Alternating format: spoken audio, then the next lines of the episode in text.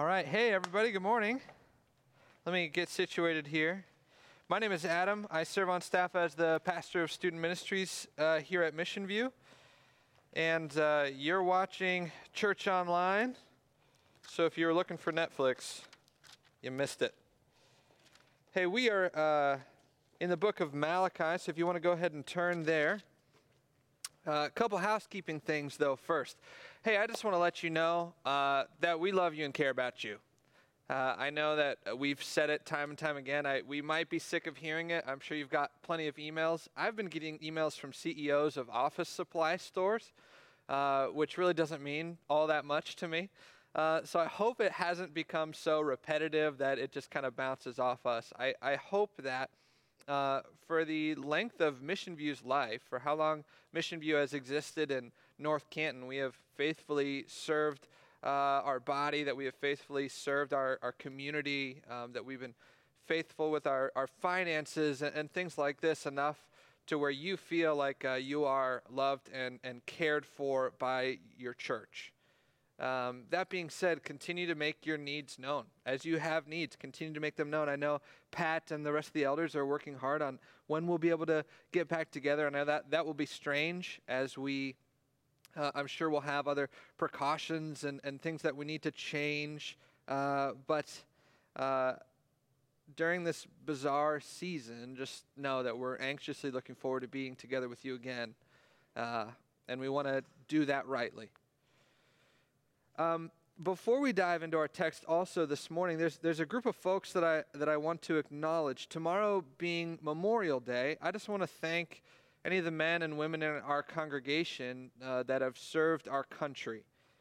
Uh, normally, we would love to to be all together in the same room and we would cheer and applaud for you. Um, but because we can't do that this morning, I just want to say thank you. Uh, I know there are plenty of men and women who have uh, are serving at present uh, I know a few people off, just off the top of my head that are that are overseas right now, uh, and so uh, if you are maybe a spouse or a family member of them who's who's still here in Ohio with us, I, I want to say thank you to you for uh, sharing your husband or wife with with the church in in that way. Uh, there are plenty of other ways people have served our, our country as well, and I, I recognize that the United States of America is not perfect, but I'm thankful for the liberties that we have that many of you know other places in the world don't have. Just one of those being the, the freedom to worship God like we do. So thank you for allowing our church to exist in the way that it does. All right. We are now in week four of a series called How To's from Malachi. Go ahead and turn there. Uh, this is the last book in the Old Testament. Uh, Malachi is a prophet who speaks to the nation of Israel after they've returned to their promised land after being exiled for a number of years. And this is likely the last bit of revelation that the Israelites are going to receive before Christ comes, which makes it also sort of a, a review of their relationship to God, especially after an, a huge event like an entire nation's displacement. You, you might wonder how is it going? How, how are they doing? And to put it bluntly, uh, it's not going well. This book is largely negative, and, and sometimes we see that in Scripture.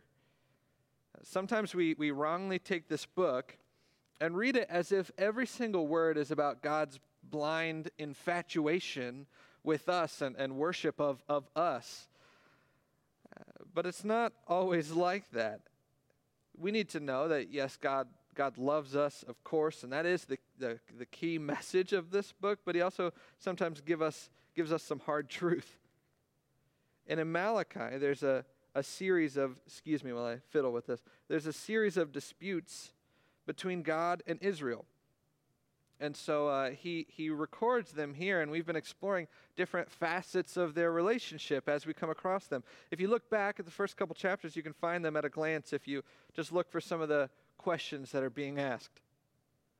Chapter 1, verse 2 God says, I have loved you. And Israel replies with, How have you loved us? Chapter 1, verse 6, God says, You despise my name. And Israel replies with, How have we despised your name? You hear the, the tone in that? Uh, I was watching a movie this weekend, and it was one of those movies where you have a, a rebellious teenager, and the parents are on to them. They're figuring out something, and the, the, the, kid is doing whatever it is that the parent is insinuating. And at some point, they'll, the, the child will say something like, Well, I, I can't believe, I'm not doing this, but I also can't believe that you would even suggest that. How could you not trust me? Oh, that, it drives me up a wall when I see it. And I don't even have teenagers, but it drives me up a wall when I see that. There's this attitude problem here with Israel's worship. They have an, an attitude problem. And so, as we've looked at Malachi, we're not just exploring their actions, but their hearts. Which is why last week God mentions they need to, they need to listen, but not just that, they need to take things to heart to give honor to his name. There's all these things that are awry in their relationship, and God is bringing it to their attention. So far, we've talked about love, honoring, listening. Pastor Matt has joked that this series uh, should have been called How Not to. So today we're going to look at another angle, another crack in the foundation with the word perseverance. Perseverance. All right, I've got, I've got three words that I think are going to help us uh, walk through uh, this passage. Three words. Here they are a picture, a problem, and then a promise. A picture, a problem, and a promise. So if you like taking notes, split your paper into thirds. And we're going to go a few verses at a time this morning. First, uh, let me pray for us. Lord, thank you for who you are. Thanks for your faithfulness to us. God, as we explore this concept of perseverance and look at a, a picture in your word, I pray that you would help us to be more like your son. Um, God, I pray that we would find uh, what is applicable to us from this book, that we don't just see it as something that happened uh, many years ago to a, a, distant people group, but that uh, we recognize that there are things uh, that are true and similar of our own hearts. Uh, and God, I pray that you would help us to find those so that we can glorify you better. We pray all this in Jesus' name. Amen. All right, a picture. We are in Malachi chapter 2, starting in verse 10. Malachi chapter 2, verse 10. He says, Have we all not one Father? Has not one God created us? Why then are we faithless to one another, profaning the covenant of our fathers? And we'll stop there with just one verse. In this book, Malachi has just gotten done sharing the word of the Lord to priests specifically, of the spiritual leaders in this context. And he's now moving back to talking about the nation of Israel as a whole. So these are Malachi's words here. And he asks a few rhetorical questions. Don't we all have the same Father? Hasn't God created all of us? And the answer to, to this people group should be an obvious yes. These are core, key, foundational pieces of faith that hopefully for us now at Mission View, this, these are obvious yeses. And then he suggests that in spite of that fact, we have harmed one another. I remember one summer as a teenager, my friends and I, um, we discovered paintball. Uh, we found a couple of, of paintball guns at a garage sale. And if you've never seen them before, you, you, it's, I say paintball. You, you might think that there's an, an art to it. The only art in paintball is the welts that you get on your body. But they're these little compact balls of paint, and you screw on a, a CO2 canister, and they, they shoot out like little, little pellets of ink, inky death. And we discovered paintball one summer. So we're running around the neighborhood. We would split into teams uh, and be shooting each other, trying to avoid windows and stuff.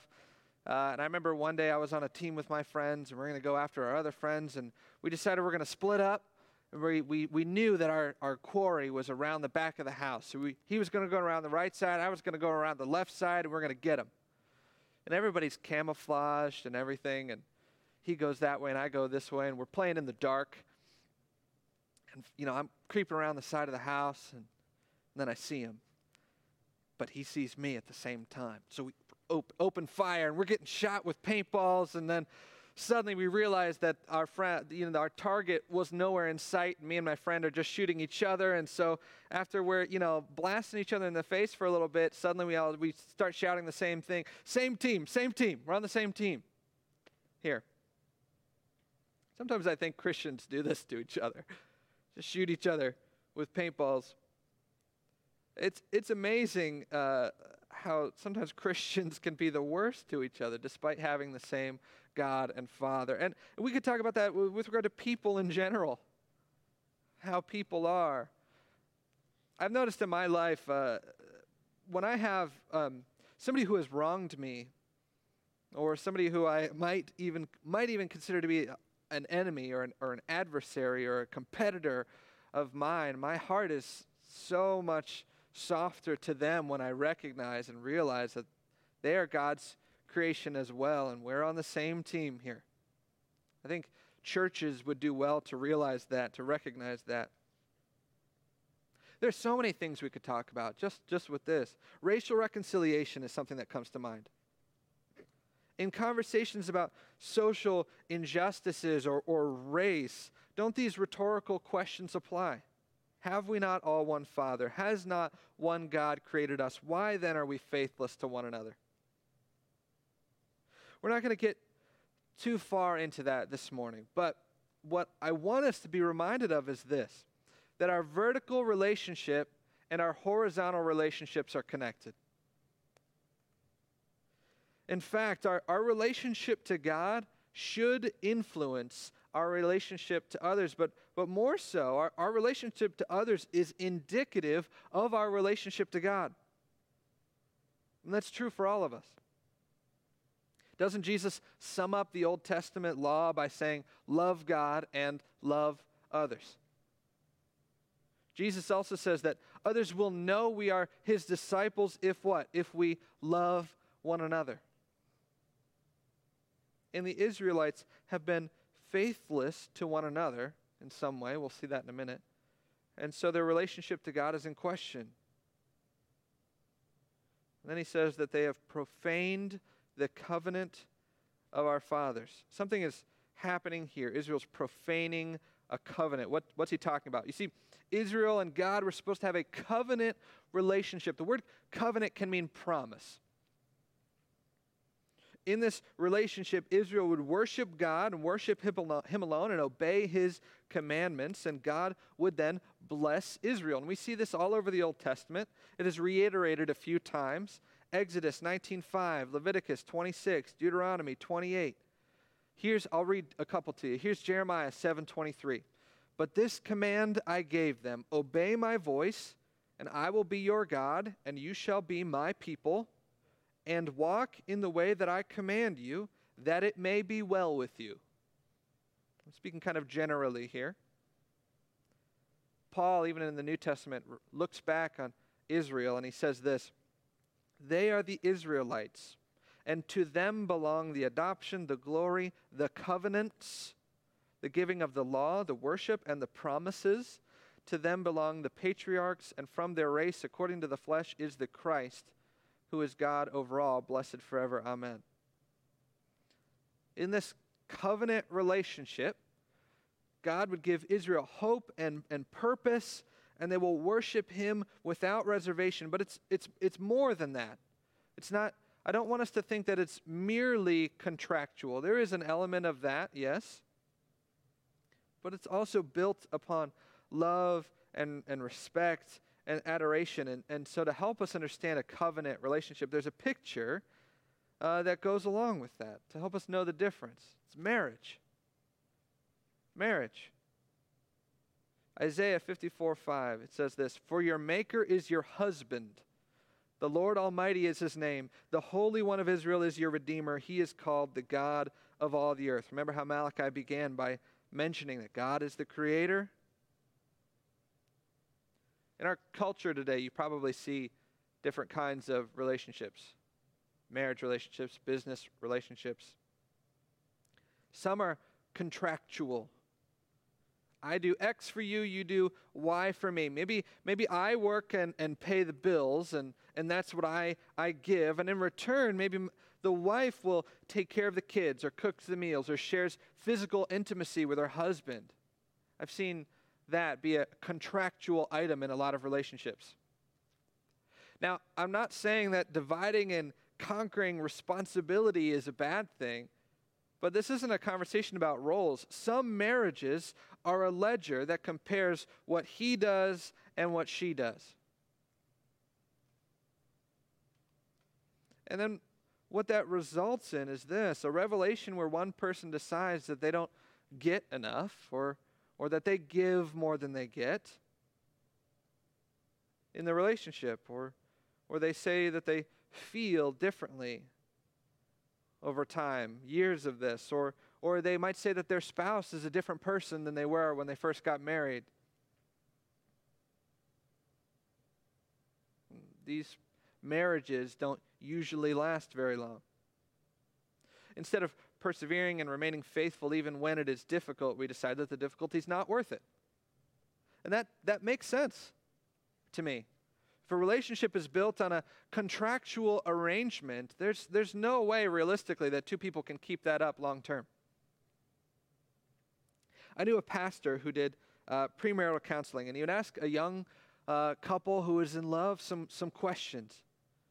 He would say, what, what do you love about her? And the soon, soon to be groom would say, Well, she's, she's beautiful and uh, she's kind and she's caring. And he'd say, okay, okay, what do you, he would ask her, what do you love about him? And she would say, well, he's, he's smart and he, he's funny and he's, he's protective of me. And then he would say, what happens when she's not beautiful? What happens when he's not funny? What happens when she's not caring or he's not protective? And a lot of times the couples will stop and say, Well, I, I don't know. He's trying to get them to think about the difference between a contractual and a covenant relationship because in a covenant relationship you are loving someone anyway even when they're unlovable i'd argue um, that some of us have relationships with god that are that are contractual and those typically don't work out either well, I, I prayed X amount of times and God didn't give me what I want, therefore, God must not exist. It's important to remember that even in Israel's relationship, or even in our relationship to God, uh, any relationship with God is, is merely an act of grace on His part. Any relationship that we have with our Creator is an act of grace on His part. He did not need us. God, as being uh, uh, Father, Son, and Holy Spirit, and having an eternal relationship of love, even amongst the Godhead, uh, it, it overflows and spills out, and God has included us in that relationship. God was not lacking in any way before humanity entered the scene.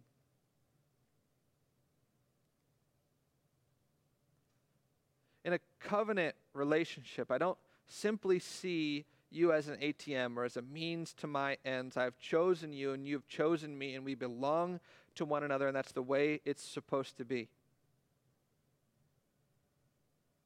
And there is a, a true love that comes from loving someone even when they're at their very worst, even when they don't measure up. And God loves us in this way. He loves Israel in this way. So let's see. What's the problem? I'm sure you've guessed it already. What's the problem? Let's move on in our text. Verse 11 Judah, or Israel, the nation of Israel, has been faithless. And abomination has been committed in Israel and in Jerusalem. For Judah has profaned the sanctuary of the Lord, which he loves, and has married the daughter of a foreign God. May the Lord cut off from the tents of Jacob any descendant of the man who does this, who brings an offering to the Lord of hosts. And the second thing you do, you cover the Lord's altar with tears, with weeping and groaning, because he no longer res- regards the offerings or accepts it with favor from your hand. But you say, Why does he not? Because the Lord was witness between you and the wife of your youth, to whom you've been faithless. though she is your companion and your wife by covenant. Did he not make them one with a portion of the Spirit in their union? And, and what was the one God seeking? Godly offspring. So guard yourselves in your spirit, and let none of you be faithless to the wife of your youth.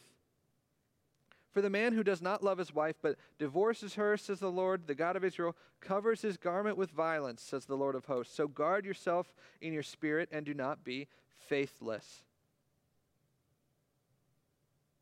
You have wearied the Lord with your words. But you say, How have we wearied him? By saying, Everyone who does evil is good in the sight of the Lord, and he delights in them. Or by asking, Where is the God of justice? Throughout the entirety of the Old Testament, we see that God upholds and maintains his love in this covenant relationship, and Israel doesn't. In this passage, the word faithless is used five times. And we, we see a few things happening here, practically. All right? Uh, Israelites were commanded not to intermarry uh, with, with women of neighboring nations. These women of neighboring nations had foreign gods. And so we see that from the lowest to the highest of them in Israel, if they had a, a foreign wife, soon they would begin practicing uh, worship of these foreign gods. And, and a foreign god is a false god in this case here. And this has happened in the exile too. So the Israelites were exiled. They started marrying women from Babylon and Assyria. And then as they've come back, they begin to worship these gods. So that's one thing that's happening is they, they have begun to, to intermarry with these women, which they weren't supposed to do. Second, uh, many of them were divorcing their Israelite wives so that they could go and be with these foreign women. Or third, many of them were remaining married to their Israelite wives but had foreign girlfriends. So you can see why faithlessness is mentioned so much here. And all of it really is pointing to a deeper issue. Marriage in this instance is, is a picture pointing to something else. Jeremiah 3:20 says, "Surely as a treacherous wife leaves her husband, so you have been treacherous to me, O house of Israel," declares the Lord. Remember how horizontal relationships are indicative of the vertical one. It's an individual issue and a corporate one. It's a specific issue and a spiritual one. Unfaithfulness to your wife is unfaithfulness to God. And the picture of marriage is indicative of the fact that they are an unfaithful people at their core. They're an unfaithful people. Many of us knew um, Pastor Steve Marshall. He was Mission View's founding pastor, passed away somewhat recently, um, a few years ago, due to cancer. And I remember uh, the day that he found out he was sick, I uh, dropped my car off at the shop and needed a ride to work. So he picked me up, and I was talking to him in the car. Um, and it's ironic that it was the day that he was sick because we were we had begun talking about death for some reason. And he said to me, "You know, in my life, I really just want to do two things." And he said, "At the end of my life, if I've been faithful to one woman and faithful in my ministry, I hope God that would consider God would consider that a life well lived."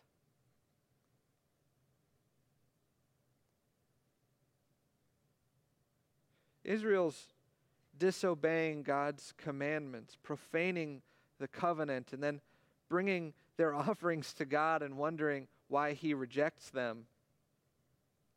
This happens with us too, by the way, church. We can't be stingy and tight fisted, lacking generosity with our finances, and then ask God to bless us financially. We can't be addicted to pornography and then ask God to bless the union of our marriage. We can't be lazy and then ask God to bless our work. We can't be vengeful and then ask for mercy. We can't be unfaithful and then ask for blessing. Now, this, this all deserves a disclaimer here because I, there's no doubt that God loves the unlovable and blesses us graciously beyond measure when we don't deserve it. Uh, your requir- required reading for anybody who wants them, is the book of Hosea. It is about this using marriage as an illustration. Um, we also know uh, that blessing doesn't necessarily mean health and wealth and prosperity, but rather God's will for us. But let's not imagine for a second that God delights in our unfaithfulness. So, how do, how do we become more faithful? Got two thoughts. We can do it as people and as a people. As people and as a people. I was invited to a wedding uh, recently. You know who you are. Congratulations. I'm not going to say who it is because some of you weren't invited. Sorry. Uh, I was invited to a, a wedding recently, and it, it, made me think about all these weddings that I've been to in recent years. And suddenly I'm, I'm thinking of all these weddings that I've gone to that I forgot. Oh, I forgot I went to that wedding. They had really good food. Oh, remember this wedding? They had those big, they didn't do a cake, they did those big donuts. And, you know, man, that was a good wedding. uh, and i I'm starting to remember, though, I feel like I was given homework at some of these weddings. Some of you might remember a, a wedding that you've been to where the pastor stood there and, you know, he's he's facilitating the vows between the bride and groom, but then he encourages whoever's in attendance to, to participate in that, to bring a, a commitment to that couple about how you will help them in their marriage and encourage them and uplift them and, and help push them towards Christ, even in that, that union. And I was convicted by the fact that I've there's weddings that I've been to, and I've I've made vows to that couple, and I've forgotten about those. Baptism is the same way. Baptism is a, a person's public proclamation of their faith, but the, but the church, the congregation, and the body participates in that.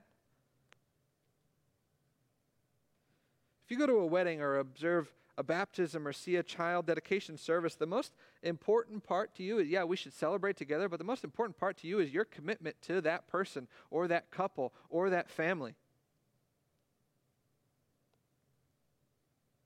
This is, this is what Paul says to Timothy in the New Testament. He says, Fight the good fight of the faith, take hold of the eternal life to which you were called, and about which you made the good confession in the presence of many witnesses. Likewise, when we make vows and public proclamations, we should expect to be held accountable to those. Now, I'm, I'm not saying that we need to make lists of everything that every person says and every wedding we've ever been to. But what I am saying is this listen, iron sharpens iron, and one man sharpens another. Be part of your church, join a community group, participate in pushing one another towards faithfulness and not faithlessness. Gentlemen, ask each other about how faithful they are being uh, to their wives. Wives, ask each other about uh, how faithful people are being to their husbands. Parents, ask your children about how faithful they are being to God and, and, and to their schoolwork. And let's, let's participate in faithfulness together. This section says guard. The word guard is to keep vigilant watch together by the power of the Spirit of God. All right, let's move on. Verse 17. Verse 17 says, You have wearied the Lord with your words.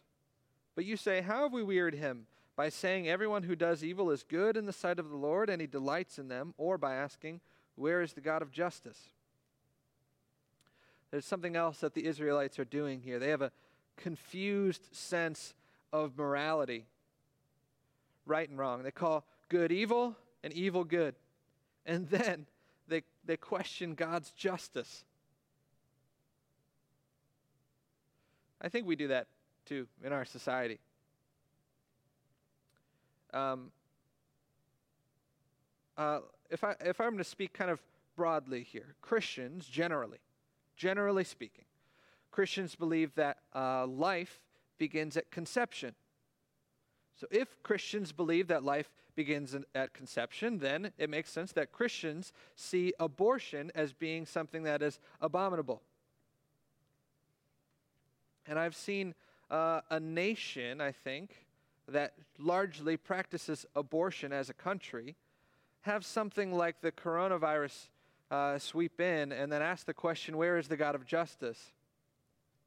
So sometimes I, I fear here, if, are we the same way?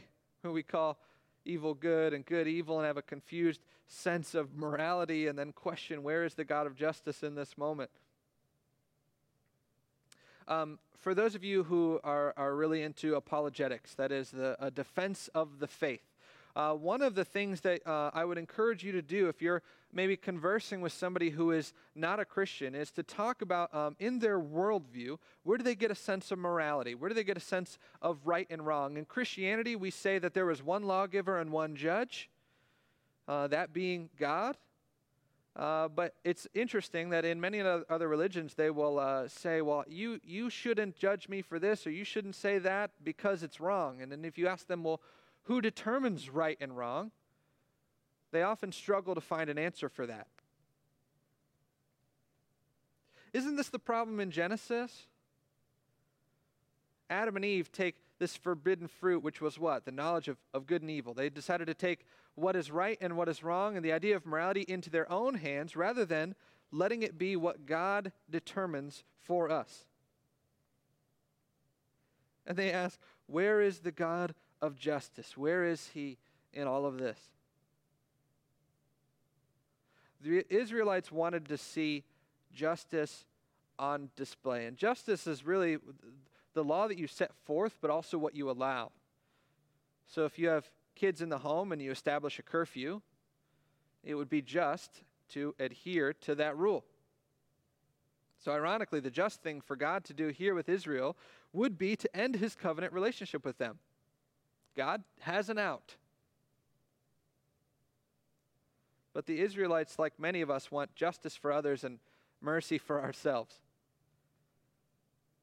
Have you ever been, been driving and somebody flies by you in a sports car? And you just think, they're going to get it. They're going to get it. I want, I want to see some justice here. And then, you know, a couple miles later, you're still driving and you see they're pulled over on the side of the road and there's a cop car behind them. Justice. Justice for you. Good job. Good job, police officer. Good job, state trooper. Justice for that guy. If you've ever been on a long road trip, maybe you're itching to get home, though, and you decide you're going to start to go a little bit faster. Imagine that you get pulled over the same trip. Police officer pulls you over. Oh, I'm sorry, officer. I'm sorry. If you could just show me some mercy, that would be ideal for me. So the question is how, how can God effectively be justice and mercy? How do we see him do both? The, the Israelites are asking, Where is the God of justice? And here we're going to find an answer. Here he is. Here's the promise. Here's the promise. We're in Malachi chapter 3, starting in verse 1. Behold, I send my messenger, and he will prepare the way before me. And the Lord whom you seek will suddenly come to his temple. And the messenger of the covenant in whom you delight, behold, he is coming, says the Lord of hosts. But who can endure the day of his coming? And who can stand when he appears? For he is like a refiner's fire and like fuller's soap. He will sit at a refiner and, and purifier of silver as a refiner and purifier of silver. He will purify the sons of Levi, refine them like gold and silver. They will bring offerings in righteousness to the Lord. Then the offering of Judah and Jerusalem will be pleasing to the Lord, as in the days of old and as in former years. Then I will draw near to you for judgment.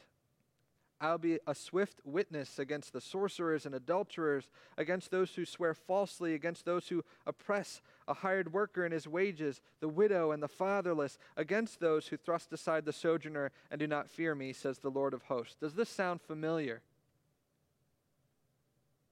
The promise is a Messiah. The promise is a Messiah.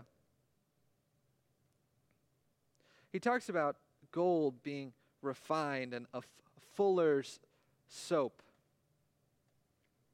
Uh, gold used to be refined in, in a certain way, or if you had a, a, lump of gold, raw, raw material, you would heat it up until it melts, and imperfections or things that were not gold would, would rise and bubble to the surface, and somebody would scrape off the top of that. And then you would repeat that process and repeat it and repeat it and repeat it. Before long, you would have a pure block of gold.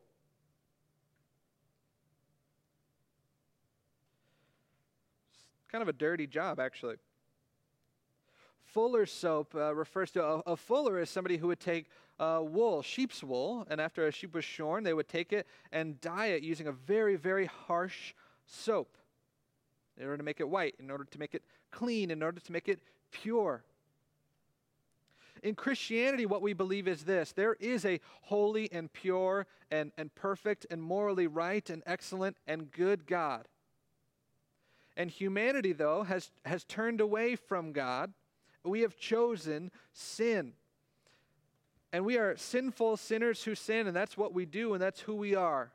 The human heart is desperately sick. Who can understand it? Paul says, Wretched man that I am, who will deliver me from this body of death? And we have chosen sin as, and as, have turned away from God. And so matter, no matter what we do, no matter how much we give, or how much we try to be good parents, or how much we try to be good employers, or how much we try to be good employees, or how many good works we do, or how generous we can be, we can't claw our way back to God because a holy God doesn't participate with sin. A holy and pure God doesn't participate with imperfection like we have. And so, what we need is to be refined like gold. What we need to be is purified like, uh, like gold. We need to be uh, made white and clean and pure like Fuller's soap can do to us. And God takes care of that problem in the person of Jesus Christ. And so Jesus comes and lives a perfect life and dies a perfect death in order to perfect some very imperfect people, as he is a pure and spotless lamb that is sacrificed on our behalf for you and for me, so that now, if I put my faith and hope and trust in Him and recognize that I'm a sinner who needs a Savior, and that Savior is Jesus, I can have a right relationship with God. So, only with Christ do we see complete justice on display as Jesus bears the wrath of God for sin. What I deserved, Jesus takes the punishment for that. And only with Christ do we see complete mercy as God spares us of what we deserve. Only with Christ do we see complete grace as God restores us to Himself even though we don't deserve it. Only with Christ can we stand before a holy God. Only with Christ is that covenant relationship perfected and for fulfilled. Only with Christ do we become refined like purest gold and silver. Only with Christ do our offerings become pleasing to God in any way. Only with Christ do we become more faithful.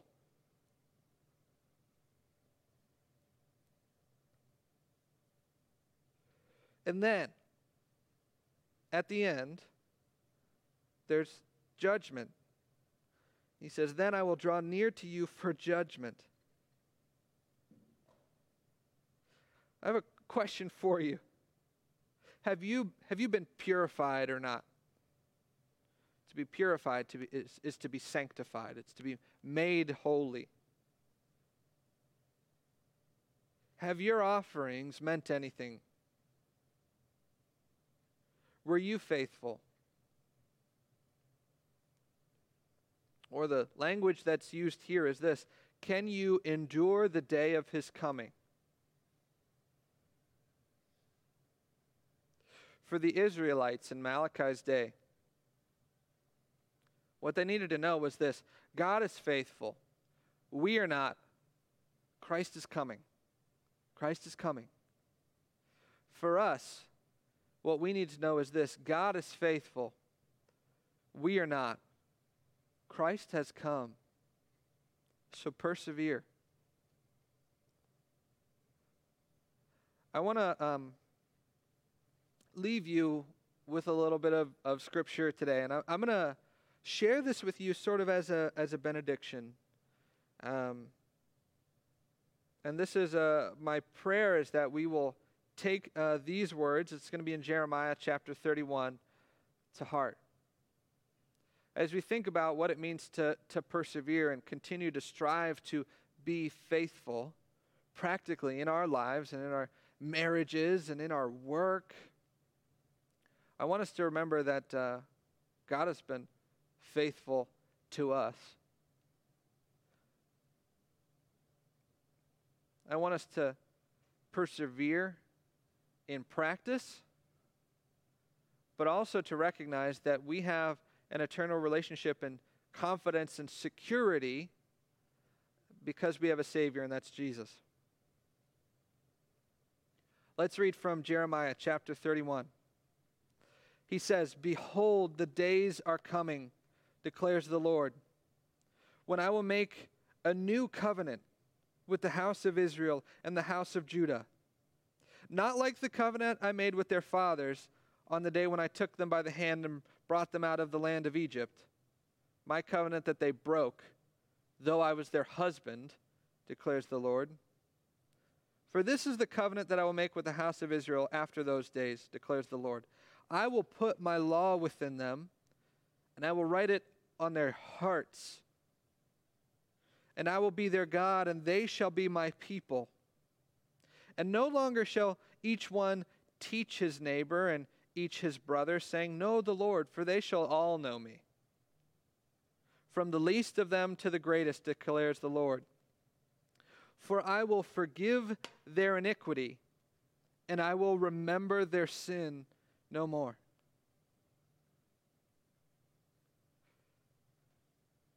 Lord, we recognize that we are unfaithful people. And we are an unfaithful people. God, thank you for the covenant relationship uh, that we see between you and Israel. God, we can see their faithlessness and your faithfulness. God, I recognize that that's true of me in my life. God, it, it seems to me like shearing sheep and, and cleaning that wool would be a dirty job. I'm thankful for the fact that it was not too dirty for you as Jesus Christ went to the cross for me. So that I could be made right and that I can be made pure and that I could be made whole again in a relationship with you. God, I pray for anyone who might be hearing this this morning. Uh, Lord, I pray that if uh, people do not know Jesus as their Savior, that they would consider the fact that it is difficult to persevere and be faithful on our own. And we need a Savior to help us, to save us. Lord, we, we pray all of this in your name, and, we give you honor and glory, and we're thankful for who you are and what you've done for us. We pray all this in Jesus' name. Amen. Thank you for tuning in and, and joining us this morning, and uh, we anxiously look forward to seeing you soon.